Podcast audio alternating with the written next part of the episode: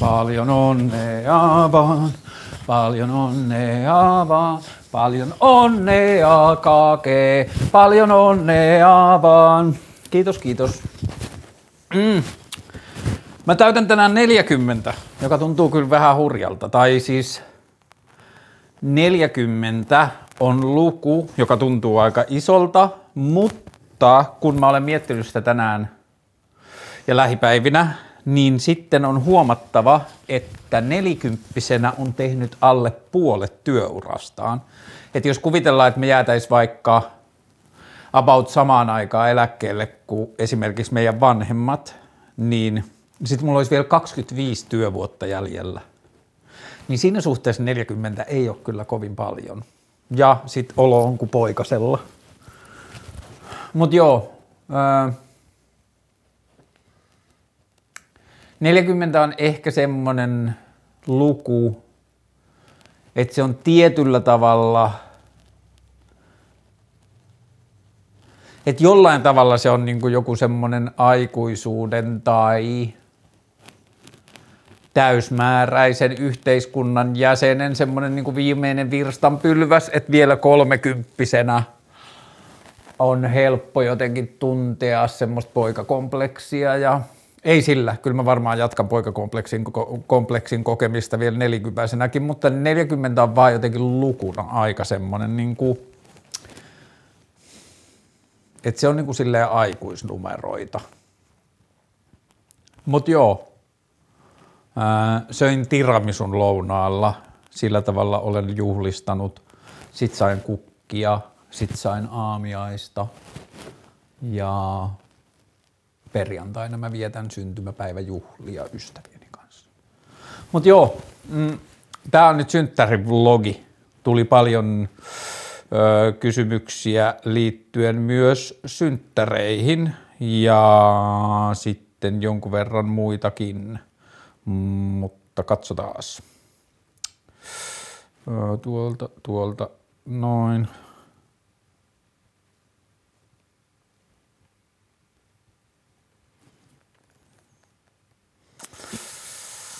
Mä laitoin mun synttärivlogi kuvaan Instastoriin, kun mä laitoin kysymyslaatikon, niin mä laitoin siihen tota, semmoisen niin sanotun 40s bisse, bissepullon. Se on semmoinen ysäri-räppijuttu ja esimerkiksi Kids-elokuvassa pojat käy pöllimässä jostain huoltoasemalta 4Dssä ja se on 40 Oz, eli onko se nyt 40 unssia sen pullon tilavuus, se on tyyliin litran pullo. Mutta joo, se on sen legendaarinen, uh, mikä sen nimi on? Old English malt liquor, mutta sitten siinä lukee 40 ounces isolla. Niin 40, kun mä mietin sanaa 40 tai 40, niin sitten se oli, tuli mulle ekana mieleen, vaikka mä edes juo alkoholia, näin tehokas alkoholimarkkinointi on. Uh, aloitetaan tällaisella ikään liittyvällä asialla. Ohje 25-vuotiaalle itsellesi. 25 mulla on ensimmäinen lapsi syntynyt ja mä taidan olla vielä taideteollisessa korkeakoulussa 25.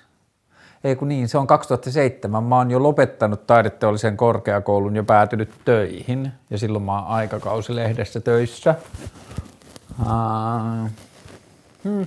En mä tiedä, onko mulla hirveästi sen ikäiselle Karlelle mitään sanottavaa. Musta tuntuu, että mä teen paljon siinä vaiheessa asioita, mitä mä, mun vähän niin kuin pitääkin tehdä, tai sillä tavalla mun on hankala ehkä siinä vaiheessa rimpuilla niitä odotuksia vastaan, joita mun perhe-elämä ja kulttuuri ja ympäröivä maailma on mulle asettanut, ja mä oon mennyt jo naimisiin siinä vaiheessa, ja mä oon saanut ekan lapsen, ja kahden vuoden päästä syntyy toinen lapsi, ja jotain, mutta ehkä mä sanoisin 25-vuotiaalle itselleni, että ota loparit heti, kun tuntuu siltä, ja ala, että mitä aikaisemmin alat yrittäjäksi, sitä kiitollisempi tulet olemaan. Mm. Mutta sitten toisaalta kaksivitosena Mä oon ollut aikakausilehdessä töissä ja sen jälkeen mä oon lähtenyt toimistokierrokselle, jossa mulla oli vii, kuusi vuotta ja viisi työpaikkaa, niin musta tuntuu, että mä opin työelämästä aika paljon ja sitten jos mä ajattelen niitä asioita, mitä mä oon tehnyt yrittäjänä sen jälkeen, niin sitten mä ehkä just siinä aikana opin niitä aika paljon. Et ne oli ehkä tärkeitä vuosia oppimisen kannalta. Et, mm. Ehkä mä sanon vaan 25-vuotiaalle itselleni, että hyvä meno, anna mennä. Suosikki lenkkireitit stadissa, jokin reitti tai maisema, mikä ei peruslenkkeilijälle tulisi mieleen. Mm, mä en tiedä. Se nyt on varmaan tuleekin peruslenkkeilijällä mieleen, mutta että jos se on niin kuin hyvällä etäisyydellä omasta lähtöpisteestä, niin Lammassaari Arabian rannan edustalla on ihan superhieno ja siistiä sinne niin kuin pitkospuu juoksemista ja muuta. Ja sitten toinen on toi vanhan kaupungin selkä, eli lähtee Arabian rannasta ja kiertää Viikin kautta mm, sitten tonne Kulosaareen ja sieltä sitten takas Kalasataman kautta tänne Vallilaan, niin tuo vanhan kaupungin selkä on hieno, jos siihen pääsee jotakin. Mitäs muuta? Uutela, mutta siinä voi ehkä mennä vaikka meterolla Vuosaareen ja sitten lähteä sieltä juoksemaan ja sitten käydä kiertämään sitä Uutelaa. Siellä on upeita metsiä ja polkuja, mutta sitten vielä Helsinki Helsingistä. Mm, noin raitiovaunureittien juokseminen on ollut silleen vähän niin kuin yllättävää kokemusta, että se on jotain niin tuttua, mutta sitten kun se kulkee jaloin, niin sitten se on vähän eri. Ja mä muuten viime viikolla aloin juoksemisen ensimmäistä kertaa koronan jälkeen. On ollut kivaa. Uh, Barkley Marathons. Uh, tästä on tosi hyvä dokkari Netflixissä ja muutamakin hyvä dokkari YouTubessa. Barkley Marathons. Barkley Marathon, Barkley Marathon on semmoinen ultrajuoksukilpailu, jonka kaksi jäbää 80-luvulla järjesti ja niiden pyrkimys oli perustaa ultrajuoksukilpailu, jossa kukaan ei pääse maaliin. Ja edelleen on usein vuosia, jolloin kukaan ei pääse maaliin, jos on vähän paskasää ja sitten välillä, olisiko sinne ehkä joku 20 näiden vuosien aikana päässyt maaliin, mutta se on viisi kertaa, mitenköhän se meni? Se on viisi kertaa semmoinen kierros, joka on ehkä joku 30 kilsaa, oisko? Ei kun taitaa olla enemmän, ja sitten se juostaa viisi kertaa ja sulla on 60 tuntia aikaa, ja tota, se on aika armoton ja siinä juostaan tosi vittumaisissa maastoissa. Ja sitten se alkaa sillä tavalla, että se kisan perustaja menee seisomaan maalilinjalle ja sytyttää tupakan. Ja sitten kun se tupakka palaa, niin kisa alkaa kaikkea. Se on tosi hieno tarina ja tosi hienoa urpoilua ja sitten on hienot dokumentit. Kannustan katsomaan. Minkälaista oli haastatella Jerry Shuuta, paras numeromuisto? Jerry Shuu on siis skeittari, numero on skeittilehti. Mä olin aikoinaan numeroskeittilehdessä duunissa. Ja sitten mä olin himmeä Jerry Shuu, fani, fani, mä oon kyllä varmaan maininnut tästä aikaisemminkin, mutta Jerry Shuu on semmoinen tyyppi, Amerikan, amerikkalainen skedejä, joka on vaikuttanut mun valokuvaukseen ja se on vaikuttanut mun estetiikan tajuun ja se on vaikuttanut mun skeittaukseen ja kaikkea muuta. Ja sitten mä tapasin sen ja sitten mä olin ihan fanboy. Ja mm. Joo, se on kyllä viimeisiä ihmisiä tietyllä tavalla, ketä mä oon fanittanut, mutta ehkä sekin tapaaminen meni sillä tavalla hyvin, että mä sain sitten tapettua sen fanituksen ja pääsin semmoiseen vähän niin kuin hengailumenoon – Paras numeromuisto, mä en tiedä onko se paras, mutta semmoinen hauska numeromuisto on yhdessä vanhassa numerolehdessä on kuva Ali Boulalasta, semmoista ruotsalaisesta rullalautailijasta ja sen mutsista. Ja sitten siinä on tota, Ali Boulalalla on semmoinen, vähän niin kuin sellainen lapsille laitetaan sellainen matkustuslappu, että if found call, että jos löydät, niin soitat tähän numeroon.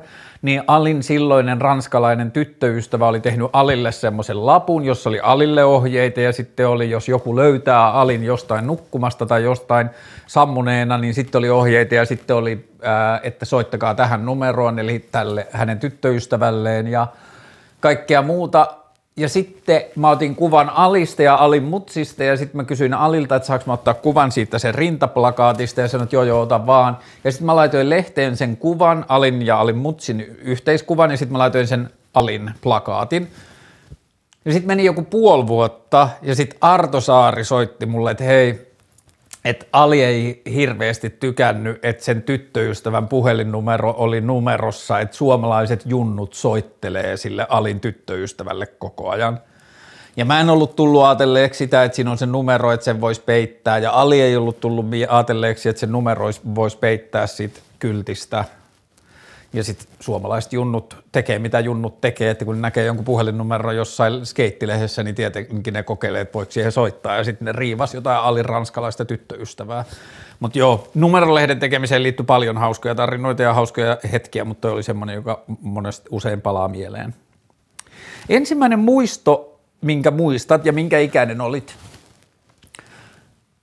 Mä toissa vuonna, eli varmaan koronakeväänä, I acted upon it, eli mä palasin takaisin mun ensimmäiseen muistoon. Mä oon siis syntynyt Kuivaniemellä, joka on Torniosta, eli mun lapsuuden kaupungista, joku vajaa 100 kilometriä etelään kohti Oulua, ja mun vanhemmat asu siellä niin kuin pari vuotta, ja sitten mä synnyin siellä, ja sitten me muutettiin mun lapsuuden kotiin Tornioon, ja mä oon ollut kaksi ja puoli tai kolme vuotias, kun me muutettiin sieltä pois, ja mulla on semmoinen muistikuva, ja mä en tiedä kuinka paljon se on mun muistikuva ja kuinka paljon se on yksi valokuva, joka on liikkunut mun mukana niin kuin elämässä, että se on ollut yhdessä mun lapsuuden valokuvakansiossa, mutta on valokuva minusta ja semmoisesta naapurin tytöstä, kenen kanssa me leikittiin. Ja kun se kuva on liikkunut mun elämässä, niin mä en ollut ihan edes varma, onko se tyttö vai poika. Mä vaan muistin, että se oli ensimmäinen ihmiskohtaaminen, että se oli ihminen, jonka kanssa mä bondasin, pois lukien tietenkin mun perhe, mun vanhemmat ja mun kaksi isoveliä. Mutta että se naapurin pikkutyttö oli mun ikäinen ja me oltiin jotain kaksivuotiaita, alle kolmevuotiaita. Ja musta tuntuu, että se on mun eka muisto, mutta se saattaa olla valemuisto myös, mutta joka tapauksessa se valokuva oli olemassa. Sitten mä kysyin äitiltä toissa vuonna, että satut sä muistamaan sen ihmisen sukunimeä, että mitkä meidän naapureiden nimi oli siellä Kuivaniemellä. Ja sitten se muisti sen sukunimen ja sitten se sanoi, että sen etunimi on tämä tai tämä tai tämä. Että mun mielestä sen etunimi oli tämä tai tämä tai tämä. Ja sitten mä aloin, aloin googlailemaan sen ihmisen sukunimellä ja niillä eri etunimillä Googlen kuvahaussa. Ja sitten tuli yhtäkkiä semmoinen tyttö Googlen kuvahakuun, jolla näytti olevan tosi samannäköinen hymy kuin sillä tytöllä siinä mun lapsuuden kuvassa. Sitten mm, se kuva oli jossain yrityksen sivuilla ja siellä oli sen tyypin yhteystiedot – sitten mä lähetin sille tekstiviestin ja sitten mä lähetin sille sen kuvan siinä tekstiviestissä ja sanoin, että moi, tunnistatko itsesi tästä kuvasta, oletko tässä kuvassa? Ja sitten se vastaa, että mitäs helvettiä, kuka kysyy, kyllä, olen tässä kuvassa ja tunnistan itseni siitä. Sitten mä kerroin, kuka mä oon, mistä se kuva on, ja sitten mä kerroin, että tämä tyyppi on mulle vähän niin kuin elämäni ensimmäinen muistikuva ihmisistä – että jos mahdollista, niin olisi hauska tavata ja niin kuin vaan tietyllä tavalla sitoa langanpäät yhteen, niin selvisi, että se ihminen asui 500 metrin päässä mun luota. Ja sitten ehkä puolitoista tuntia sen viestin lähettämisestä, niin me tavattiin puistossa täällä Vallilassa ja päivitettiin elämäntarinat ja minne on päätynyt sieltä kaupungista ja mitä tapahtui sen valokuvan jälkeen ja mitä kuuluu nykyään ja niin edelleen. Ja sitten sit tuli semmoinen tosi tosi kiva semmoinen niin kuin – klosure tai joku asioiden valmiiksi taputtelu, että se oli niin kuin 35 tai melkein 40 vuotta se ihminen oli mun mielessä ensimmäinen ihminen, ketä mä oon tavannut ja sitten mä tapasin sen ja sitten se oli jotenkin tosi kivaa, mutta se on about mun ensimmäinen muisto elämästä. Koetko olevasi kautta pyritkö olemaan ikäistäsi nuorekkaampi? Tämä kysymys oli tullut eilen illalla ja mä jäin kyllä miettimään tota – Mä en tunnista sitä, että mä yrit, pyrkisin olemaan ikäistäni nuorekkaampi, mutta mun elämään ja pukeutumiseen ja musiikkiin, makuun ja joihinkin muihin asioihin on vaikuttanut skeittaus tosi paljon, joka on aika silleen – poikamainen tai nuorisolainen kulttuuri, niin sitten mä pukeudun usein ehkä semmoisiin vaatteisiin. Mm, nykypäivän 40-vuotias on kyllä eri asia kuin mitä mun vanhemmat on ollut 40-vuotiaana, että mä en tiedä mihin sitä edes vertaa. Mutta mm, A, mä en pyri kyllä mielestäni olemaan nuorekkaampi tai nuorempi kuin mä oon, mutta mä ehkä – välillä mä koen olevani nuorempi kuin ikäni, johtuen siitä, että musta tuntuu, että mun ikäiset ihmiset keskimäärin tai mun ikäiset ihmiset usein, kun mä päädyin niiden kanssa keskusteluun, niin musta tuntuu, että ne ottaa elämän tai varsinkin työelämän aika sillä tavalla vakavasti ja suhtautuu siihen jotenkin tosissaan. Ja ehkä elämään muutenkin vähän jotenkin musta tuntuu välillä, että nelikymppiset suhtautuu vakavammin ja totisemmin, kun musta tuntuu, että mä itse suhtaudun Mutta ehkä turvallisin tapa vastata tähän, että koetko olevasi kautta pyritkö olemaan ikäistäsi nuorekkaampi, niin ehkä mun vastaus on tähän se, että mä en koe, että 40 on kovin paljon. Ja mulla on aika niin kuin sisäinen poikaolo edelleen tosi usein ja tosi paljon. Niin, mm, niin. Mä en tiedä, liittyykö se ikään, mutta mä koen usein olevani enemmän poika kuin mies, niin sitten ehkä se nuorentaa myös niin kuin sellaista omaa fiilistä. Missä iässä menee nuoruuden raja mielestäsi, joku kysyy, niin ei siihen kyllä ehkä ole rajaa, se on varmaan se lähestyminen siitä, että missä kohtaa alkaa rajoittamaan itseltään asioita niin kuin perusteella, mä oon jo aikuinen, mä en voi tehdä tällaisia asioita, tai mä oon jo aikuinen, nämä asiat ei kuulu mulle, tai mä oon jo aikuinen, mun pitää toimia tietyllä tavalla, niin siihen se nuoruus varmaan loppuu. Saat miljoona euroa, mitä teet? Ää, jos mä nyt saisin miljoona euroa, niin mä perustaisin yrityksen, joka mä palkkaisin varmaan teknologiajohtajan ja ehkä koodarin tai kaksi ja sitten mä alkaisin tutkimaan desentralisoitua kysynnän ja tarjonnan järjestelmää ja desentralisaatiota yleensä tietoteknisissä järjestelmissä. Se on varmaan se, mitä mä tekisin miljoonalla, jos mulla olisi nyt miljoona.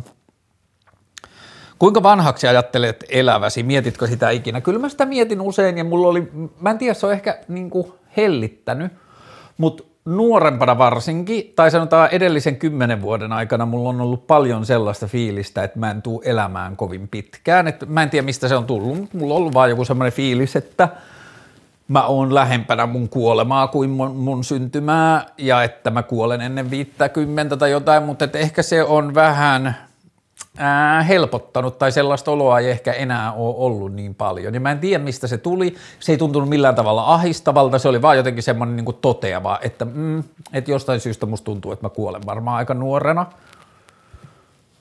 Mutta en mä tiedä, joku mun kaveri laittoi tänään viestiä, että hyvää syntymäpäivää ja sitten se puhui puolivälistä, joka on tietyllä tavalla matemaattisesti miehille Suomessa about niin, silloin kun mä täytin kolme viisi, mä sanoin kavereille, että tämä on loppu niin kotimatkaa, että, että, että mä elän varmaan 70-vuotiaaksi, mutta matemaattisesti tai tilastollisestihan 80 on todennäköisempi kuin 70 suomalaiselle miehelle. Mutta joo, mm, enää mulle ei ehkä ole tuohon vastausta, että kuinka vanhaksi ajattelen eläväni, että mulla ei oikein ole semmoista niin kuin etiäistä siitä – Joskus kysyttiin jossain, että kuinka vanhaksi haluaisi elää, jos saisi päättää, niin mä sanoin silloin muistaakseni joku 180 vuotta. Mutta niin pitkälle mä tuskin elän. Jukka Lindströmin sivuhistoria. Mä jouduin googlaamaan tämän ja mä ajattelin, että Jukka Lindströmin sivuhistoria on vuotanut internettiin, mutta sitten selvisi, että se on joku ohjelma Ylellä, jonka premissi oli se, että se ohjelma tulee ulos joskus 2040-luvulla ja se 2040-luvulla käy läpi sitä, millaista elämä oli 2020-luvulla. Mä en ole nähnyt sitä, niin mulla ei ole kovin hyvää, kom- tai mä en, mulla ei ole oikein mielipidettä siitä, mutta ideana vaikutti ihan tota, hauskalta. Synttärijuoksu tapahtuuko? Ei sellaisenaan. Et mä olin varannut sen ajan siihen, että mä olisin lähtenyt silloin 18.3. Torniosta juoksemaan. Ja tänä päivänä, eli mun synttäripäivänä mun piti olla takaisin Helsingissä, mutta kuten ehkä tiedättekin tai niin kuin osa kuulijoista on kuullut tämän aikaisemmista jaksoista, mutta kaksi päivää ennen lähtöä mä sairastuin koronaan, sitten mä olin viikon kipeä, mä olin viikon terve, sitten mä sairastuin johonkin koronan jälkitautiin, sitten mä olin taas viikon tai puolitoista kipeä. Ja vasta viime viikolla mä oon juossut ensimmäistä kertaa. Ja se Tornion juoksu mä olin siis varannut siihen 40 päivää ja mä olin putsannut keväältä tyhjäksi kalenteria bla bla bla, niin mun olisi vaan, tai ei mun olisi hankala eikä mun olisi mahoton, mutta että henkisesti mä vaan päästin siitä juoksusta irti, kun se kusi silloin. Mutta mä oon nyt fiilistellyt Turun rengastietä, että jos mä juoksisin sen kesällä tai mä keksisin jonkun muun juoksuseikkailun, mutta joo, tää oli omaksi iloksi itselle suunniteltu asia – en siis koe olevani siitä kenellekään velkaa, mutta nyt mulla on taito ja varusteet juosta ja yöpyä metsässä, niin kyllä mä varmaan sen ympärille teen jotain. Vinkkejä muille pyöreitä täyttäville, pitäkää hyvät synttärit, eipä juuri muuta. Norm MacDonald, Norm MacDonald oli koomikko, joka kuoli viime syksynä loppuvuodesta syöpään – Ja varsinkin sen aikaisemmat esiintymiset noissa amerikkalaisissa talk show-ohjelmissa, jossa se saattoi kertoa kahdeksan minuutin vitsejä, joissa ei ollut mitään järkeä, niin ne on ollut ihan tosi hauskoja ja sen suhde huumorin oli ihan tosi hauska. Rippistä vaan. Kuinka The Dawn of Everything edistyy, joka on kirja, joka mulla on kesken, niin sitten mulla tuli tästä kysymyksestä semmoinen, että haluatko joku vittuilla mulle, kun mä en saa kirjoja luettua, sitten mä tajusin, että tämä on mun joku oma itsesyytös. Mä oon lukenut sitä joku 30 sivua, mä en ole taas lukenut vähän aikaan, joten ei se edisty hirveän nopeasti, mutta sen verran, mitä mä oon lukenut, niin mä oon kyllä tosi fiiliksissä siitä, ja palaan jossain vaiheessa. Mm. Keskusteluohjelman klipit tai jotain sinne päin. On olemassa jo YouTubessa tili nimeltä Ka- Katkelmia Kaarlen keskusteluohjelmasta ja siellä on joku va- vajaa sata klippiä Mä haluaisin klipittää tätä keskusteluohjelmaa enemmän, mutta mä tiedän, että se on työlästä ja toistaiseksi mulla ei ole ollut varaa maksaa siitä, niin se on perustunut ihmisten vapaaehtoisuuteen. Jos jollakin on liikaa aikaa ja kiinnostusta tai hyvän tahtoinen mieli, niin niitä multa voi kysyä ohjeet ja saa sen YouTube-tilin tunnarit ja kaikki. Sinne mielellään saa klipittää asioita, mutta... Ää, ja jos joku olisi valmis tekemään sitä, jos siitä saa vähän rahaa, niin silti kannattaa olla yhteydessä, koska mä voin ehkä vähän maksaa siitä. Mä en ole ihan varma, mutta sitten on, nyt on paljon keskusteluohjelman klippejä varsinkin vlogeja, joita on helpompi klipittää, kun sinne on laitettu ne aikakoodit sinne YouTube-tietoihin. Ja sitten mä keksin sellaisen jutun, kun joku kysyi viime vlogissa, että meinaat se, jossa meinaat osallistua eduskuntavaaleihin, niin meinaat se perustaa sosiaalisen median tilit uudelleen, ja sitten mä rupesin ahistaa, että en mä kyllä halua. Sitten mä rupesin miettimään, että voinko mä edes, onko mulla mitään jakoa päästä eduskuntaan, tai onko mitään järkeä edes osallistua vaaleihin, jos ei ole sosiaalisen median tilejä. Mutta sitten mä keksin sellaiset, jos löytäisi vähän apukäsiä tai ostaisi apukäsiä tai mitä tahansa, niin tekisi semmoisen TikTok-tilin, johon ottaisi vaan tästä keskusteluohjelmasta erilaisia tyhmiä klippejä, mutta myös poliittisia kannanottoja ja näkemyksiä maailmasta ja muuta. Ja tietyllä tavalla tekisi sen pääasiallisen osan koko eduskuntavaalikampanjasta asioilla, jonka on tehnyt jo aikaisemmin niin, että ne ei ole edes liittynyt eduskuntavaaleihin. Että siinä olisi joku niin kuin vähän semmoinen tietyllä tavalla aitouden kerroin ja sitten – sitä, sen tilin voisi ehkä aloittaa jo hyvissä ajoin, kauan ennen kuin eduskuntavaaleja, että se ei alkuun olisi mitään edes eduskuntavaaleihin liittyä, että se olisi vaan keskusteluohjelmaan liittyvää ja sitten jossain vaiheessa laittaisi vaan sit sinne, että ehdolla eduskuntavaaleissa tai jotain. Mutta joo, ehkä odotan innolla jotain keinoälytodellisuutta, jossa mä voin laittaa jonkun mun vanhan vlogin jonnekin palveluun ja, ja, sanoa, että voit sä klipittää tämän ja sitten se klipittää ja sitten mä voin laittaa ne jonnekin YouTube, YouTubeen. Mutta joo, keskusteluohjelman klipit on asia, jonka eteen haluaisin löytää keinoja tehdä jotain. Mm. Perustin toiminimen viikko sitten. Vinkkejä. Hanki hyvä kirjanpitäjä tai opettele se itse, jos oot sellainen luonteenlaatu – mutta mulle hyvän kirjanpitäjän hankkiminen on ollut asia, joka vaikuttaa varmaan mun yöuniin positiivisesti. Yksi isoimmista asioista, joka vaikuttaa mun yöuniin positiivisesti.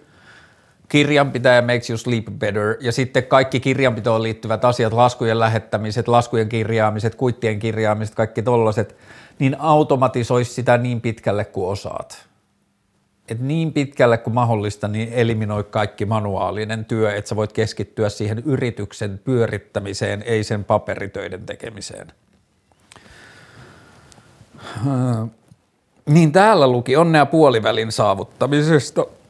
Kiitos, että olet ja teet. Ää, olemiselle se ei ole niin varsinaisesti multa mikään verbi, mä vaan oon, mutta tämä tekeminen, hyvä, että kelpaa, kiitos kiitoksesta ja ole hyvä ja tämä – on luultavasti merkittävämpää mulle kuin kuulijoille, mutta on ihanaa, että kuulijatkin saa tästä jotain. Mitä haluat vielä oppia? Hyvä kysymys.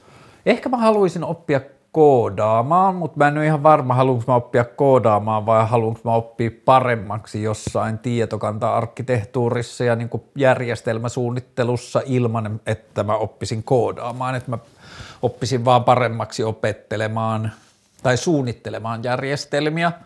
Ja sitten ehkä mä haluaisin oppia italian kielen, mutta mä varmaan haluaisin oppia sen sillä tavalla, että mä asuisin siellä Italiassa tarpeeksi pitkään.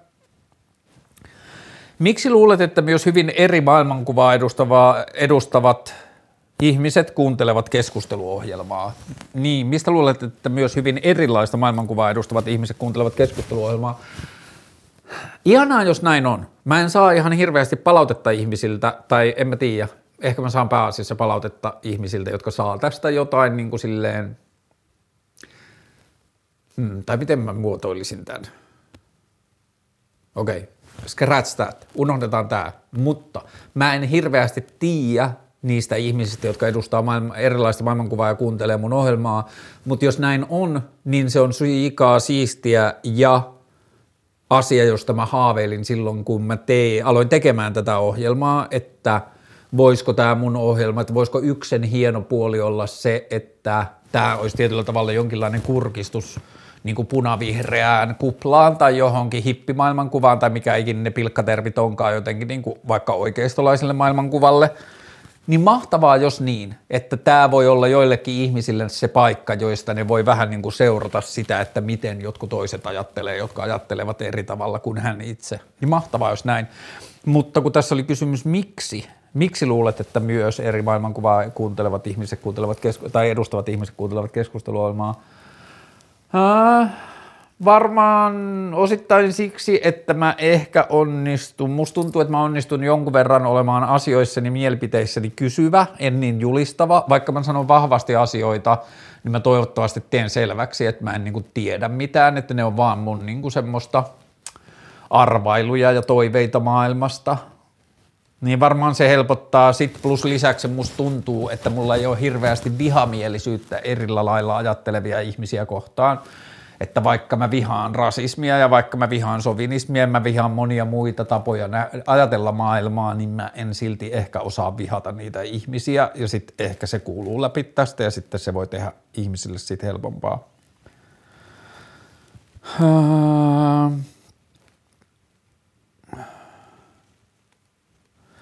Niin tässä oli tällainen mielipide tämän hetken tilanteesta keisissä Johnny Depp ja Amber Heard – Mä en ole oikein semmoinen ihminen, joka jaksaisi seurata tollaisia asioita.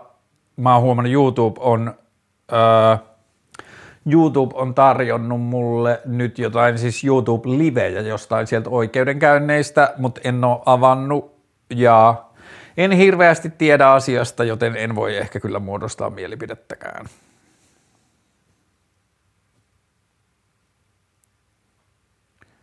Uh, Käytätkö kirjastopalveluita tai käytkö kirjastossa usein? mun kirjaston käyttö viime vuosina on ollut oikeastaan sitä, että mä pyöräilen Oodiin ja sitten mä menen lukemaan valokuvakirjan. Mä menen Oodiin, sitten mä menen valokuvakirjahyllyyn, sitten mä otan kaikki valokuvakirjat, joita mä en ole aikaisemmin lukenut, sitten mä menen istuun johonkin pehmeälle penkille ja sitten mä luen valokuvakirjaa ja kuuntelen musiikkia. Se on oikeastaan mun kirjaston käyttö nykypäivänä. Jos saisit valokuvata mitä tahansa alakulttuuria kautta ihmisryhmää, mikä se olisi? Mulla on yksi, josta mä haaveilen vähän tekeväni projektin, jonka työnimi on suomalaista pilvenpolttoa. Että mä haluaisin alkaa valokuvaamaan ihmisiä, jotka polttaa pilveä ja sitten niin kuin ehkä myös jotenkin laskea stigmoja sen ympärillä. Mutta sitten nyt viime viikkoina mä oon ollut tosi kiinnostunut niin kuin drill ja tollasesta roadman-kulttuurista, niin kuin amerikkalaista drill-kulttuurista ja brittiläistä roadman-kulttuurista, niin olisi kiinnostavaa hengata näiden niin kuin suomalaisten räppijunnujen kanssa ja päästä jotenkin sinne niin kuin auton takapenkille hengaamaan ja jotenkin viettää niiden ihmisten kanssa niin paljon aikaa, että ne jotenkin rohkenisi alkaa puhumaan sitten jotenkin maailmankuvasta ja tavasta ajatella maailmaa ja muita ihmisiä. Se kiinnostaa mikä on tärkein asia, minkä oot elämäsi aikana oppinut? Luultavasti mahdoton vastata.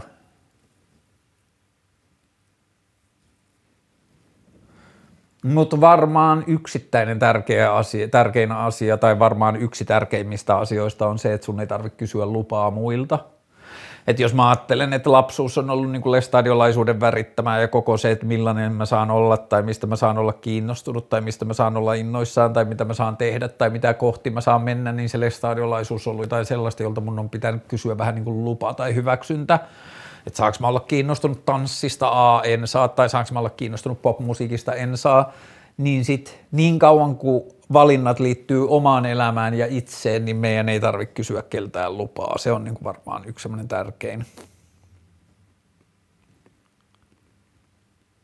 Miten keksiä, mitä minusta tulee isona? Haluaisin vaihtaa eri alalle, mutta olen hukassa ja jumissa. Tämä on tosi paskamainen ja vaikea ohje, mutta mä oon huomannut tämän todeksi tosi monien ystävien kautta, mutta myös ehkä oman elämäni kautta. Jos sä teet työtä, josta sä et ole onnellinen tai joka ei tuota sulle riemua tai mikä ikinä se syy onkaan, että sä oot päätynyt tekemään työtä, joka ei loppujen lopuksi ollutkaan sun juttu – niin musta on vähän epäreilua olettaa itseltään, että keksii mitä haluaisi tehdä samaan aikaan, kun tekee sitä jotain toista duunia täysillä. Nykypäiväinen työelämä on niin vaativaa, että sen aikana on hankala löytää vastauksia sellaisiin kysymyksiin kuin esimerkiksi mitä haluaisin tehdä, niin se miksi tämä kysymy- vastaus on vähän vittumainen tai vaikea on se, että mä luulen, että paras tapa löytää vastaus siihen, kysy- vastaus siihen kysymykseen on ottaa loparit ensin ja kysyä sitten.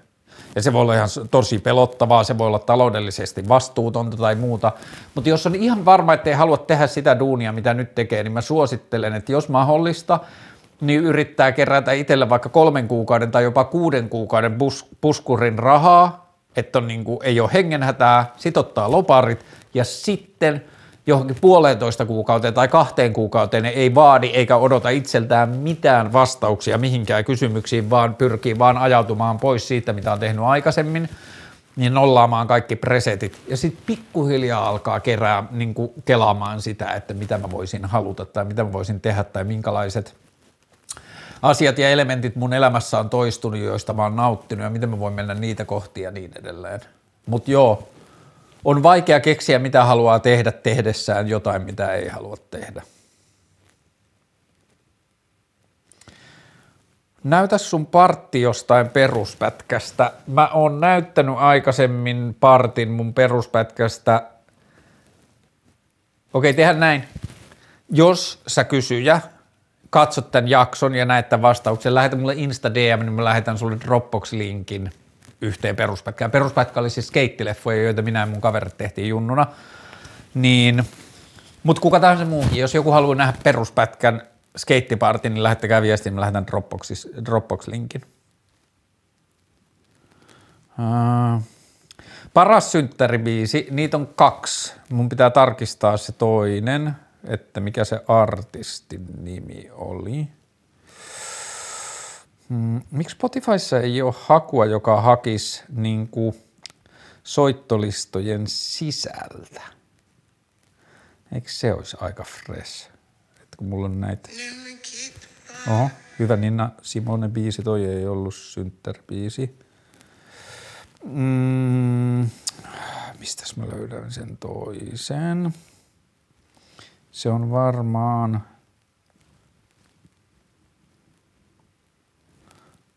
hetki. Tämä on hyvä tämä keskusteluohjelman konsepti, kun tässä voi välillä olla pitkiäkin hiljaisuuksia ja kellään ei ole mitään sanottavaa. Katsotaan tuolta.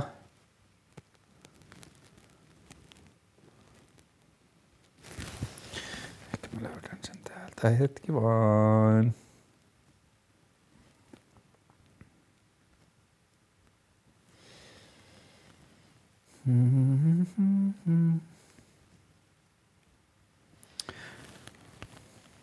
Jos mä olisin raudalluja ammattilainen, mä olisin etsinyt sen biisin etukäteen, mutta mä en ole raudanluja ammattilainen ja mä luulin muistavani sen artistin nimen, mutta sitten on nyt muutama vuosi, kun mä oon – kuunnellut sitä viimeksi, mutta se on upea synttäribiisi.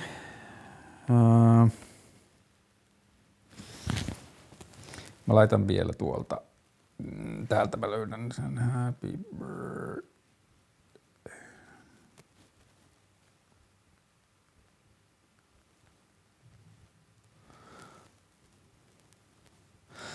The Innocence Mission on sen, eli viattomuusmissio –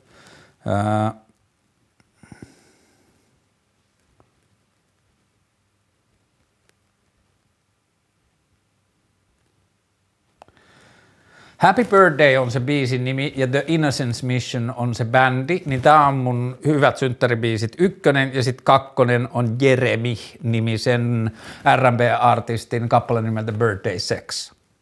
Nämä kaksi.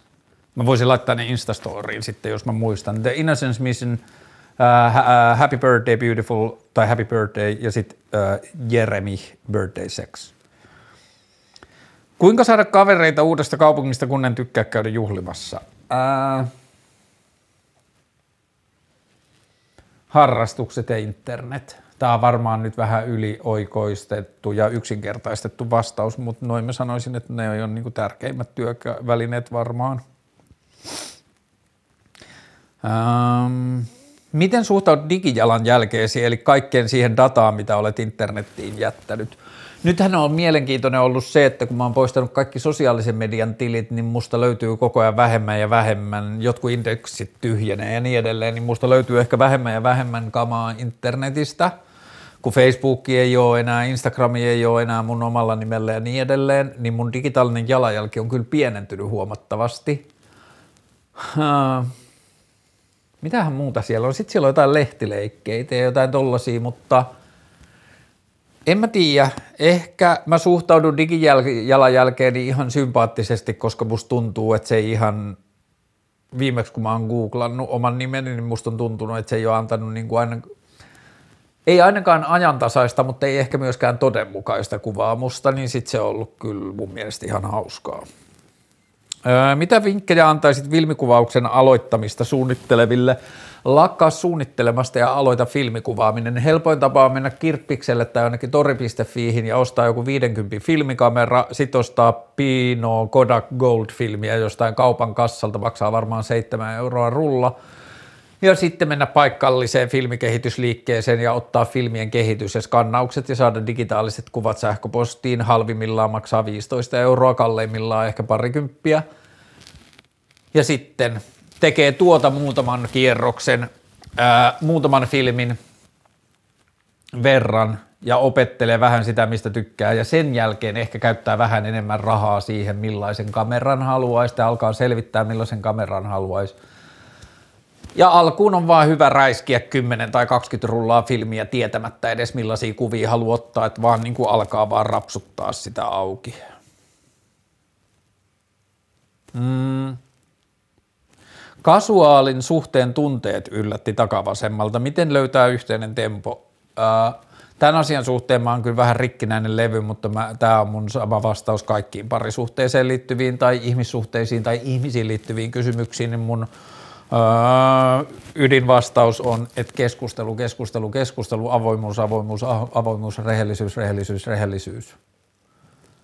Toimii lääkkeenä kyllä niin kuin 90 8 prosenttia vaikeista tilanteista, tai kun esimerkiksi tässä pitäisi löytää yhteinen tempo, niin jos toinen ei tiedä, missä mennään, on mahdotonta löytää yhteinen tempo. Eikö niin? Ää, lempiherkku pitkän juoksulenkin jälkeen, varmaan kylmä omenamehu. Joo. Ja sitten on viimeinen kysymys, joka on sellainen, että poltatko vielä pilveä, niin vastaus on, että silloin tällöin.